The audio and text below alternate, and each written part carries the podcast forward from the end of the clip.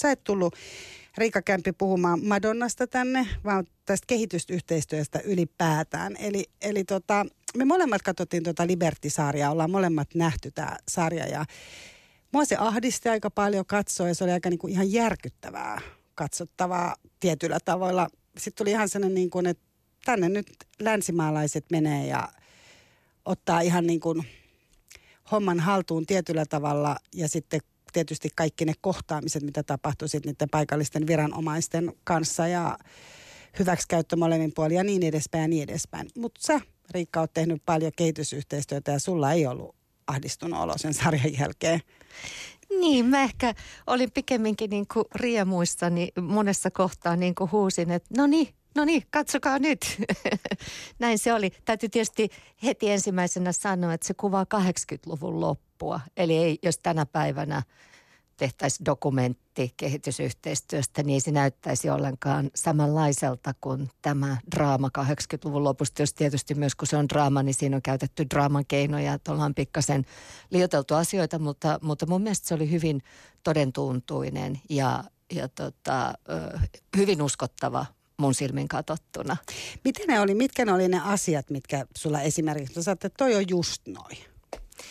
No tietysti ihan se äh, iso kuva, niin kuin, niin kuin säkin tuossa alkuspiikissä sanoit, että siinä oli toisaalta hanke, ruotsalaisten pyörittämä hanke, jossa maanviljelijöille yritettiin antaa keinoja, joilla he itse hyötyisivät enemmän omien viljelyksiensä tuloksesta versus, että joku tilanomistaja tai tukkuka... Tämä oli tanskalaisten. Niin, tanskalaisten, tanskalaisten anteeksi, joo. joo, niin päin. Että tanskalaiset äh, rakensi tämmöistä paremp, parempia oloja tavallaan. Parempia oloja ja sitten ruotsalainen taas ö, pyöritti tehdasta, niin nämä molemmat kuvaavat mun mielestä hirveän hyvin sitä ikään kuin 80-luvun kehitysyhteistyön eetosta. Eli tarkoitan, että toisaalta elettiin vielä tämmöistä lännen ja idän blog, blokkien välistä vastakkainasettelua. Tämä sarja tapahtuu Tansaniassa, joka kuuluu Itäblokkiin aika, aika niin kuin selkeästikin. Ja osuustoiminnan edistäminen oli paitsi kehitysyhteistyötä, niin myös ehkä semmoista niin kuin ideologista toimintaa, mitä,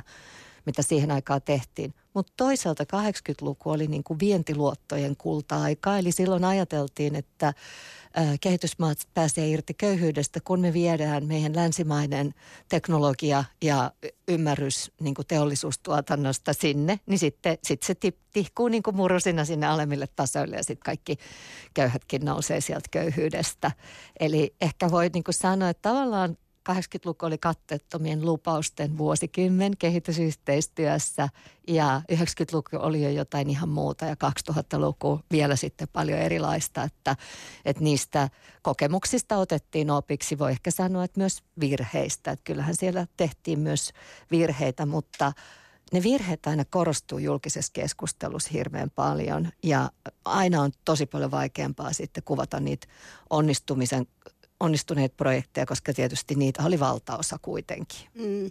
Mä muistan itse 80-luvulta yhden mun ystävän vanhemmat, jotka oli mun mielestä nimenomaan, en, en nyt muista mitä kautta, mutta olivat tekemis, tekemässä jonkinlaista avustustyötä siellä ja, ja he ainakin niin kuin, muistan tämän ystäväni sanoneen, että sinne vietiin tyyliin niin kuin traktoreita ja sitten ne paikalliset istuivat traktoreiden vieressä ja katsoivat, mitä näillä pitäisi tehdä. Ja syy oli tietysti niissä paikallisissa, jotka oli niin laiskoja, että he on heti ottanut sitä traktoria alleen ja ruvennut niin kuin sitä maata hoitamaan.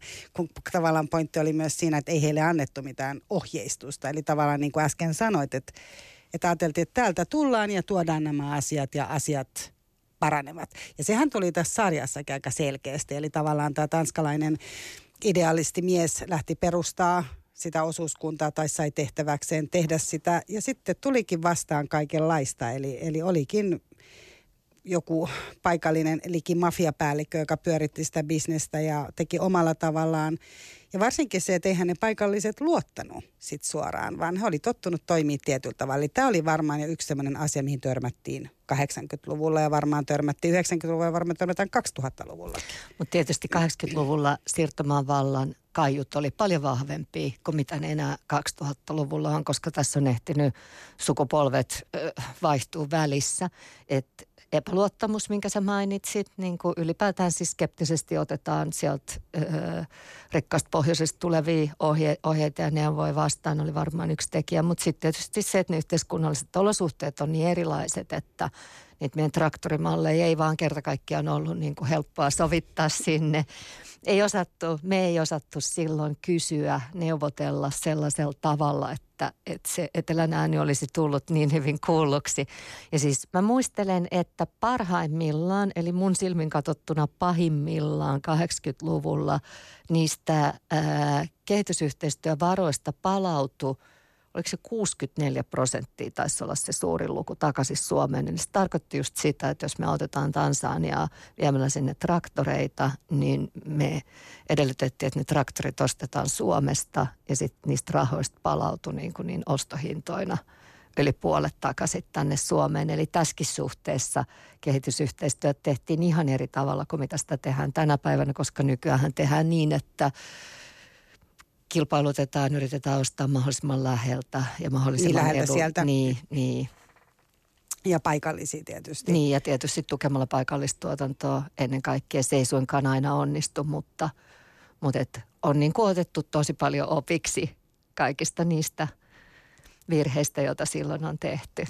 Eli mitä sä sanoisit, että se on muuttunut nyt niin kuin paitsi tämä asia, jos ajatellaan, että on se 90- ja 2000-luku, niin mitä sä ajattelet, että paitsi just tämä, että on huomioitu nyt ehkä niin kuin tämän tyyppiset asiat, niin mitä suuria muutoksia on sitten muita tapahtunut?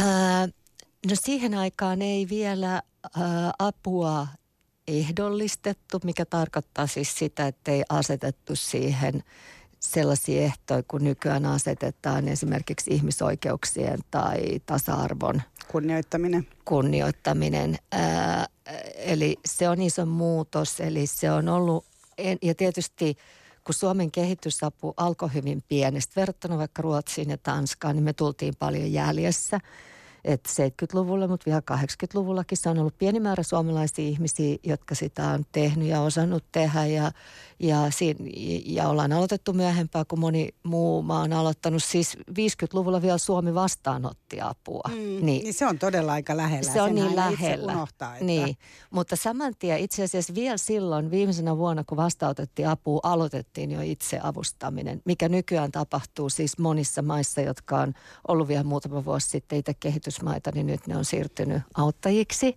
joka on tietysti aina hirveän hieno juttu ja näin tosiaan kävi Suomessakin, mutta että, että se oli pieni määrä, määrä ihmisiä, se oli verraten tuoretta toimintaa, siinä opeteltiin, ei, ei ollut niin paljon kansainvälistä yhteistyötä, käytiin kahdenvälisiä neuvotteluja, Ää, varmaan siellä niin kuin, niissä kohdemaissa ministereiden kanssa – Totta kai siellä on ihan samalla tavalla kuin täälläkin harjoitettu niin sanottu siltarumpupolitiikkaa, eli siellä on varmaan ministerit sitten mieluiten nähnyt niitä kehityshankkeita omilla kotikylillään ja näin poispäin. Niin tästä kaikesta on opittu se, että, että nykyään että on ne tietyt periaatteet, joita halutaan edistää kehitysyhteistyön avulla, niin kuin demokratian toteutuminen kaikkialla maailmassa tai naisten aseman vahvistaminen. Ja sitten niitä yhteisöjä ihan eri tavalla osataan kuulla, että mitä itse asiassa siellä tarvitaan niin, että, että se peruste on niin kuin asiakaslähteistä siinä mielessä, että, että autetaan niissä asioissa, mitä ne ihmiset itse kokevat tarvitsevansa, eikä niissä asioissa, mitä me täältä käsin ajatellaan, että ne tarttisi. Onko se niin kuin vähemmän ylhäältä alas? Sun mielestä tällä hetkellä ajatellaan, että, että me ei tulla täältä nyt tosiaan niin neuvomaan, vaan se, että se on sillä tavalla demokraattisempaa nimenomaan? On se monissa paikoissa paljon demokraattisempaa, mutta nyt mulla tulee mieleen yksi tärkeä ajatus äh, asia, joka mua häiritsee hyvin usein kaikissa keskusteluissa on se, että ne kaikki maat niputetaan yhteen. Samaan.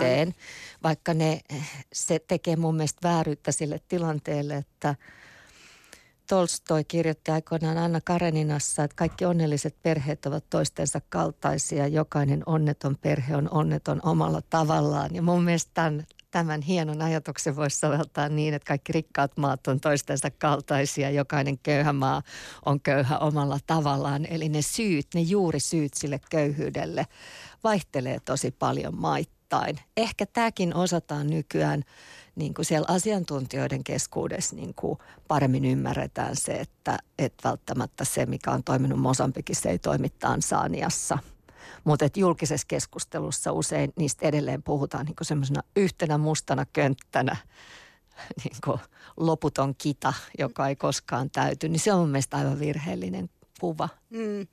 Niin yksihän sellainen iso, iso asia siinä varmasti on, että, että eikö kehitysyhteistyön ja sen kehitysavun päämäärä ollut alun perin se, ja on varmaan edelleen, että ne, että ne maat oppisi itse pitämään huolta itsestään, että niin kuin laitetaan alkuun annetaan täältä apua ja sitten eikö nimenomaan esimerkiksi Tansania yksi niistä maista, joka edelleen kuitenkin vaikka kehitysapua vastaan ottaa. Eli tavallaan ihan hirveän moni niistä maista ei ole kuitenkaan päässyt niin sanotusti omille jaloilleen. Mut siinä on ollut monenlaisia, siis näin on, mutta siinä on ollut monenlaisia vaiheita. Eli tietysti jos mennään sinne siirtomaavallan päättymiseen 60-luvulle, jolloin monet, monet maat 70-luvulle, monet maat itsenäistyy, niin silloin ruvetaan rakentaa niin kuin aika vähäisistä eväistä yhteiskuntaa verrattuna vaikkapa Pohjoismaihin, jossa oli sitten kuitenkin jo kymmeniä vuosia takana Suomessakin itsenäistä elämää ja niin kuin teollistumista ja kaikkea sellaista. Eli äh, lähtökohta on niin kuin toisenlainen. Ja sitten just tämä, mistä äsken puhuttiin, vaikka nämä vientiluotot, ö, viedään traktoria, eli siis luotot. Eli että monet kehitysmaat velkaantuu tavallaan semmoisen, jota voi myös kutsua niin kuin holtittomaksi luotonannoksi, ainakin paikotellen, tai liian, liian lepsuksi luotonannoksi, jos ne ei ollut demokraattisesti valittuja niin kuin oikeita kansanedustajia, Eli, eli ne paikalliset, paikalliset jotka, niitä Niin, että paikalliset poliitikot on, on tota, ottanut merkittäviä luottoja, voi olla korruptio muuta tällaista, että ne, ne luotot ei ole oikeasti hyödyttänyt kaikkia köyhimpiä ihmisiä, jotka kuitenkin joutuu maksamaan ne velat, eli, eli se velkaantuminen on hidastanut sit näiden maiden kehitystä. Ja nyt sitten taas, jos ajatellaan ihan viime aikoja, niin ää, luonnon olosuhteiden muutokset aiheuttaa monissa maissa – ikään kuin takapakkia. Ja myöskään siis kehitys ei mene niin, että se on a, niin kuin koko aika ylöspäin ja eteenpäin, vaan sitten jos katsoo yksilöllisesti maa kerrallaan, niin näkee, että, että joissain maissa kehitys on mennyt näin pelkästään ylöspäin, mutta sitten on niitäkin maita, jotka ottaa takapakkia välillä, tai se voi olla siksakkiikin se liike, ja siinä on sitten niin, niin monenlaisia syitä, miksi näin on. Kaksi askelta eteen ja yksi askel, niin. askel taakse, niin kuin muutoksessa usein on. No sä oot Riikka Kämppi tehnyt aika paljon matkoja nimenomaan, sä oot nuoresta. Miksi sä oot ylipäätään lähtenyt tähän kehitysyhteistyöhön? Oot ollut sellainen idealistinen nuori, joka lähti parantaa silleen samalla tavalla kuin tämä Knudsenin perhe sinne? Olen ja ihme, kyllä se idealismi ei ole ka- karissut tota, näiden vuosikymmenien aikana. Tiedän, jotenkin mulle oli itsestään selvää, että... Ää, me ollaan niin kuin koko maailmaan niin kuin yhteisvastuullinen tai koko maailman pitäisi olla yhteisvastuullinen ja ne kaukaisetkin asiat kuuluvat minulle. Että se tulee varmaan kotikasvatuksesta ja sitten ehkä luonne voi vaikuttaa myös siihen, että on kiinnostunut ulkopuolisesta maailmasta niin paljon. Että se oli jotenkin aina, aina ihan itsestään selvää, että ihan, ihan jo niin kuin kouluaikoina on ollut kiinnostunut ja suuntautunut tämän tyyppisiin asioihin, eli olen tehnyt kehitysyhteistyötä jossain muodossa jo 80-luvulla ja varsinkin 90-luvulla ja, ja tota 2000-luvulla. Nyt mä unohdin sun kysymyksen jo kertoessa. Niin, että oliko se sulle semmoinen niin, oli, idea, oli, että se oli, oli. Niin tavallaan idealismi ja semmoinen niin tietty sosiaalinen oma tunto oli aika vahva jo niin, tai tääl, niin. yhteiskunnallinen niin. omatunto voisi Yhteiskunnallinen sanoa. omatunto ja, ja niin kuin kansainvälinen, niin, tämmöinen niin kuin kansainvälinen, että, että se mun yhteiskunnallinen omatunto ei rajoitu pelkästään toisiin suomalaisiin, vaan se ulottuu koko maailmaan. Mm. Mutta sitten taas se otetaan esiin kuitenkin tämä Suomessa auttaminen myös, koska sehän on myös yksi, mistä on paljon niin kuin kritisoitu, että me lähetetään rahaa tuonne niin kuin kauas, mistä me ei tiedetä, mitä niille edes todellisuudessa tapahtuu. Sekä ei varmaan nyt ihan näin niin kuin tismalleen mene, etteikö niistä mitään raportointia tapahtuisi. Mutta se, että on paljon autettavia myös kotimaassa, niin onhan se yksi semmoinen niin kuin totuus myös. Kyllä. Ehkä silloin 80-luvulla ihmisillä oli tuoreemmassa muistissa se, että myös Suome on autettu ja silloin varmaan niin yleisemminkin ajateltiin, useampi ajatteli niin, että että silloin kun meillä on mahdollisuus auttaa, meidän täytyy tehdä niin, koska tämä on niin kuin vastavuorosta, että sitten voi olla taas toinen tilanne, jossa me tarvitaan apua ja me voidaan luottaa paremmin siihen, että muut auttaa meitä, jos me ollaan hyvinä vuosina niin kuin itse kannettu ö, kortemme kekoon. Ö, ja totta kai on siis niin, että tänäkin päivänä Suomessa ö, on ihmisiä, jotka tarvitsisivat apua, mutta yleensä on niin, ja omalla kohdallakin on niin, että, että se ei ole joko tai, vaan ihmiset niin kuin auttaa sekä Suomessa että muualla. Tai sitten ne ajattelee, että auttaminen ei kuulu muulle. Että hyvin harvoin törmää ihmisiin, jotka oikeasti, jotka tota, haluaisi auttaa vain suomalaisia tai haluaisi auttaa vain kehitysmaan niin ihmisiä. Auttaa ihmistä. Auttaa ihmistä, niin, huolimatta siitä, missä se ihminen on. Ja vielä se, se piti sanoa tuossa äsken, unohdin, että, että 80-luvullahan oli siis, Suomessakin oli aika laaja prosenttiliike. Eli se oli kirkon ja ammattiyhdistysliikkeen ja työnantajaliikkeenkin tukema, tukema tuota järjestely, jossa annettiin prosentti omasta palkasta. Kymmenet tuhannet ihmiset antoi prosentin omasta palkasta ja se tietysti liittyy tähän YK-suositukseen 0,7 prosentista. Eli se on hyvinkin yleismaailmallinen ajatus, että jos sä oot ö, edes keskikastiin kuuluva maa tai henkilö, niin yksi prosentti. Haloo, mitä se nyt on? Ja mä muistan lapsuudesta myös sen, että mä en tiedä oliko se suoraan menikö nämä mihinkään kehitysyhteistyöhön ja nehän oli kirkon kautta tapahtuvia mun mielestä. Voisiko ne oli jopa UNICEFin keräyksiä, mutta tota, oli semmoinen pahvinen tavallaan niin kuin pankki. Semmoinen pahvinen loota, mikä oli siinä keittiön jääkaapin päälle, minne mikä oli varmaan just ennen joulua, eli joulukuussa sinne oli niin kuin pyrkimys, että laitettiin sinne koko ajan rahaa ja se oli hirveän tärkeä asia. Ja. Että lapsetkin veistä sitä niin kuin omaa viikkorahansa Kyllä. sitten sinne ja näki koko ajan, että vanhemmat laittaa. Eli tavallaan se on tosiaan semmoinen, mikä ehkä tuli jo koulusta silloin, en muista tarkkaan. Kyllä. Edelleen tällaisia perheitä ja lapsia on. Että nenäpäivän vuosina juurikin koskettavimpia oli ne hetket, kun joku – lapsi itse tai lapsen vanhemmat kerto, että lapset on antanut viikkorahansa tai kuukausrahansa, niin kuin vaatinut suorastaan, pitänyt sitä kunnia-asiana, että he antavat ne omat viikkorahansa. Lapsillahan on hyvä oikeustaju. Lapset ei koe sillä tavalla syyllisyyttä, niiden auttaminen ei lähde syyllisyyden tunteesta siitä, että olen itse parempi osainen, tunnen syyllisyyttä siitä ja autan siksi muita. Ne lähestyy asiaa yleensä oikeustajun kautta, niin kuin, että itsestään selvää, että totta kai mä annan, kun mulla on kerran, mä saan tätä viikkorahaa, niin tietenkin mä annan siitä.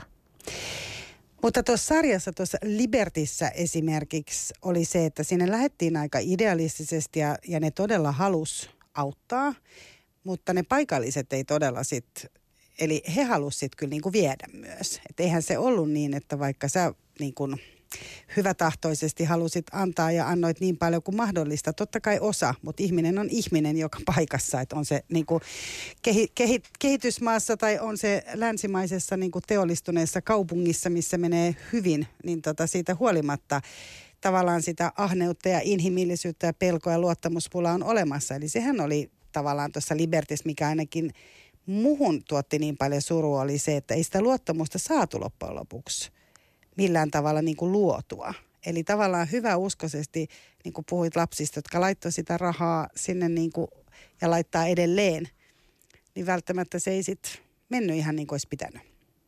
Samahan varmasti pätee myös, että jos Suomessa haluaa auttaa kaikkein hankalammassa asemassa olevia, niin siinä ihan ensimmäisenä pitää voittaa luottamusta ja rakentaa keskinäinen luottamus – avun vastaanottaminen ei ole helppoa.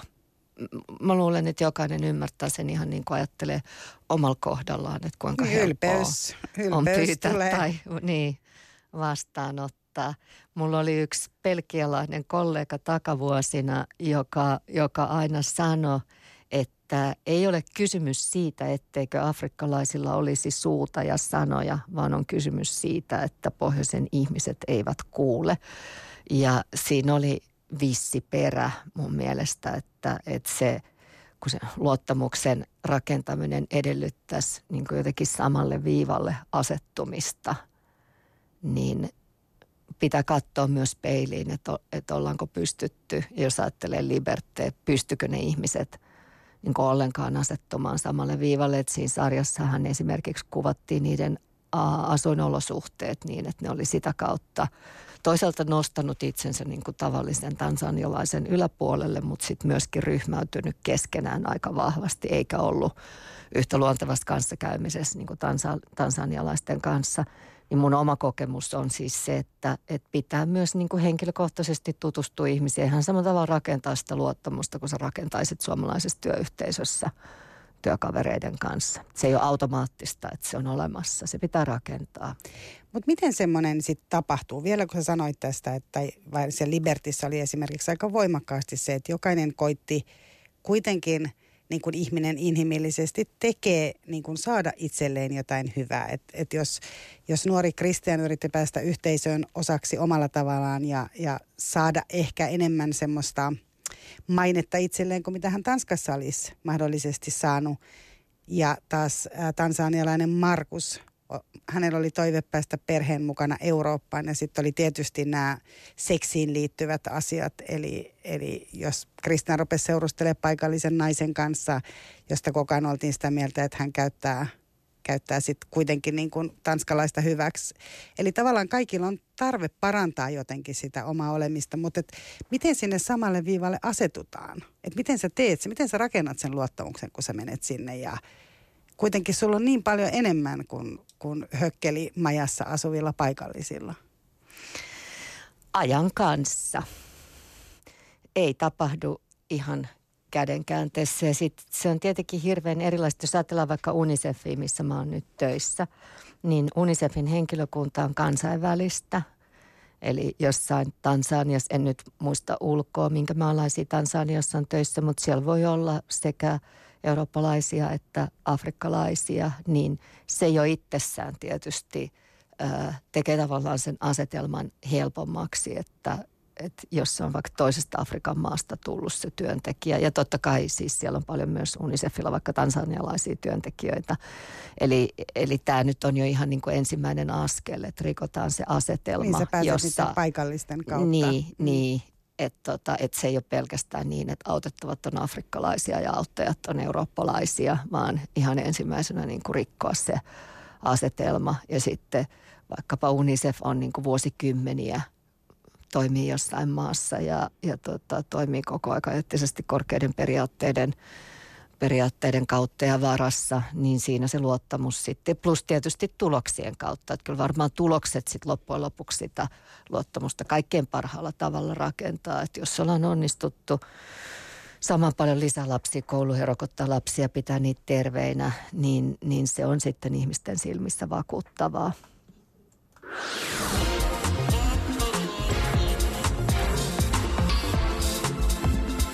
Puhe. Noston vieras. Joka on tänään UNICEFin markkinointi- ja viestintäjohtaja Riikka Kämppi, joka on ollut paljon mukana myös Ylen Hyvä ja nimenomaan Nenäpäivän toiminnassa. Eli sä olit monta vuotta, monta vuotta vedit sitä hanketta ja, ja sinä aikana kun olit, aloitit siellä, niin tuli myös todella tämä nenäpäivä, eli tuli nämä nenäpäivä-showt ja, ja julkikset rupesi täälläkin avoimesti olemaan esillä sen asian kanssa, että tässä autetaan. Tarvitaanko me aina niin kuin julkiksi siihen, että me, me niin kuin jotenkin osataan ottaa esimerkki. Nyt me puhuttiin haikein mielin sinun kanssa tästä 80-luvun ja 90-luvun niistä pahvirasioista jääkaapin päällä, mutta siis me tarvitaan sellainen esimerkki, että me tiedetään, että meidän pitää toimia. Vai mikä siinä on? Niin kuin viihte, me viihteellistetään kuitenkin ihmisten hätää. Kyllä ää, julkisuuden henkilöt, ää, toki myös niin kuin, että eihän tämä liity pelkästään kehitysyhteistyöhön, vaan julkisuuden henkilöt on keulakasvoja niin kuin monen näköisissä. Voi olla vaikkapa parisuhdeväkivaltaa vastustavaa kampanja Suomessa, jossa voi olla julkisuuden henkilö keulakuvana. Eli, eli ajatellaan niin kuin yleisemminkin niin, että, että tunnettuja henkilöitä kuunnellaan, niillä on parempi mahdollisuus saada se viesti läpi kuin jos joku meikäläinen siellä yrittää piipittää sitä sanomaansa, ei ketään kiinnosta. Eli sen takia niitä, heitä varmaan ikään kuin käytetään, laitan lainausmerkkeihin käytetään, koska ää, eiköhän ensimmäinen ollut, jos ei oteta lukuun UNICEFin hyvän tahdon lähettiläitä, tai jotain muita tämmöisiä YK-lähettiläitä, niin Live Aid 85 niin, Bob Geldof, vetämänä. joka siis äh, oli uransa ala, musiikkiuransa alamaissa, katsoi televisiouutisia, oli kahden pienen lapsen isä – joka vaan niin kuin yksinkertaisesti järkyttyi televisiouutisissa näkemästään ja päätti, että tälle täytyy tehdä jotakin. Ja tuli siinä sitten samalla käynnistäneeksi tämmöisen maailmanlaajuisen liikkeen, jo, jonka seurauksena ää, viihdeelämässä olevat ihmiset moni ajattelee, että, että se on tavallaan velvollisuus, koska siihen on mahdollisuus ja ja ei ole kysymys pelkästään siitä, että järjestöt käyttävät heitä, vaan myös monen kohdalla ihan niin kuin aidosta halusta tehdä sitä, käyttää ikään kuin sitä omaa tunnettuuttaan edistääkseen jotain tärkeäksi kokemiaan asioita. Eikä siinä mun mielestä ole mitään väärin. Totta kai toivon, että ihmiset eivät tarvitse sitä, että se on vaan, vaan sellainen yksi yksi elementti, jolla voi ehkä niin kuin ensimmäistä kertaa saada jonkun kiinnostumaan asiasta, mutta, mutta toivottavasti myös sit niin kuin se syvempi vaikutus tulee tiedon kautta ja sen oman ymmärryksen lisääntymisen kautta, eikä jäisi ihan niin pinnalliselle tasolle. Kohta mä kerron lisää tuosta nenäpäivästä. Sehän on alkamassa, siis torstaina on tämmöinen isompi konsertti, joka on tuolta tulee musiikkitalosta ja tulee myös TV1 ja sitten 9. päivä marraskuuta on se iso TV-lähetys, joka kestää pitkin illan ja sehän on tosiaan semmoinen tapahtuma, missä ainakin helposti omassa kodissa käy niin, että sitä katsotaan ja osa nuorisosta itkee, koska se koskettaa myös syvältä nähdä niitä. Eli siinä on tavallaan se idea, että ihmisille tuodaan sitä, sitä silmien eteen, että sellaista se siellä on. Mitä, tota, mitä sä sanoisit Riikka Kämppi silleen niin kuin auttamisesta? Mitä muuta me voidaan tehdä paitsi osallistua tuohon? Niin varsinkin se, että miten me voidaan niin kuin luottaa se, että jos me tehdään jotain, että se menee hyvään. Että se ei mene niin kuin jonkun organisaation rakenteisiin tai, tai sitä ei saa joku paikalla, kun muista 80-luvulla tämmöinen, että kun joku pappi kuulemma osti kaikilla niillä rahoilla, mitä me niihin pahvitötsiin laitettiin, niin joku pappi osti sitten itselleen niin kuin monta helikopteria ja muut olivat ilman. Tämmöisiähän on niin kuin, tämä oli sieltä kauempaa, mutta kuitenkin sehän on yksi semmoinen, mistä kritiikkiä joka tapauksessa annetaan. Ja monelle tulee varmaan sen, että uskallanko mä laittaa nyt rahaa, että nyt jos ei mennä mihinkään firmoihin tai järjestöihin, että kenen kautta, mutta että mikä se, onko se paras mennä kuitenkin jonkun järjestön kautta noin keskimäärin? Aivan ehdottomasti, siis mitä ammattimaisemmat ihmiset sitä on toimittamassa perille, niin se var, varmemmin se menee perille. Mutta minusta tuntuu kyllä, että, että äh, sitä kohtuuttoman paljon edelleen viljellään. Siis totta kai täytyy olla tarkkana siitä. Sehän on niin kuin velvollisuus, suuri velvollisuus pitää huoli siitä, että ne rahat tulee, tulee käytetty oikein järkevimmällä mahdollisella tavalla, että saadaan tuloksia aikaiseksi. Ei, ei mitään kysymystä siitä. Mutta muutamat esimerkit on mun mielestä ihan liikaa ää, leimannut niin kuin sitä koko aluetta. Ja siis Suomen, Suomen kehitysyhteistyö ää, määrärahataso vuonna 1991 oli 0,9 prosenttia tai 0,8 prosenttia, mutta siis oltiin huomattavasti korkeammalla tasolla kuin nyt. 90-luvulla, kun tuli lama, erityisen paljon ruvettiin puhumaan tästä, että rahat menee hukkaan, joka oli varmasti osittain oli kysymys siis siitä, että näin saadaan perusteltua paremmin niitä kipeitä leikkauksia. Eikä ole onnistuttu sen jälkeen niin kuin suuressa, suuressa mittakaavassa muuttaa ihmisten mielikuvaa siitä, että kuinka tehokasta tai tehoton se on.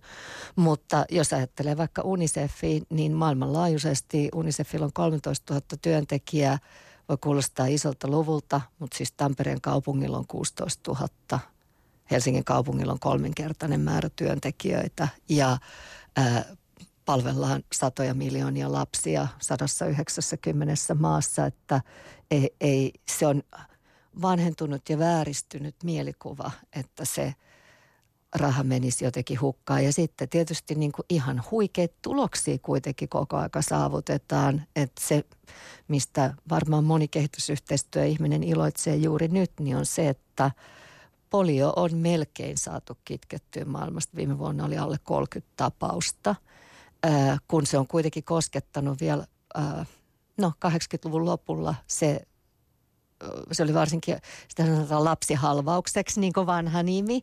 Eli se iski pahiten alle viisivuotiaisiin lapsiin ja siis tappoi miljoonia ihmisiä ja halvaannutti valtavan isoja määriä ihmisiä – ää, en tiedä pystyisikö sitä nyt laskea, että paljonko on polion torjumiseen käytetty rahaa sitten vuoden 1988. Pystyisikö sitä niin kuin arvioimaan, että onko se ollut ikään kuin se väärti?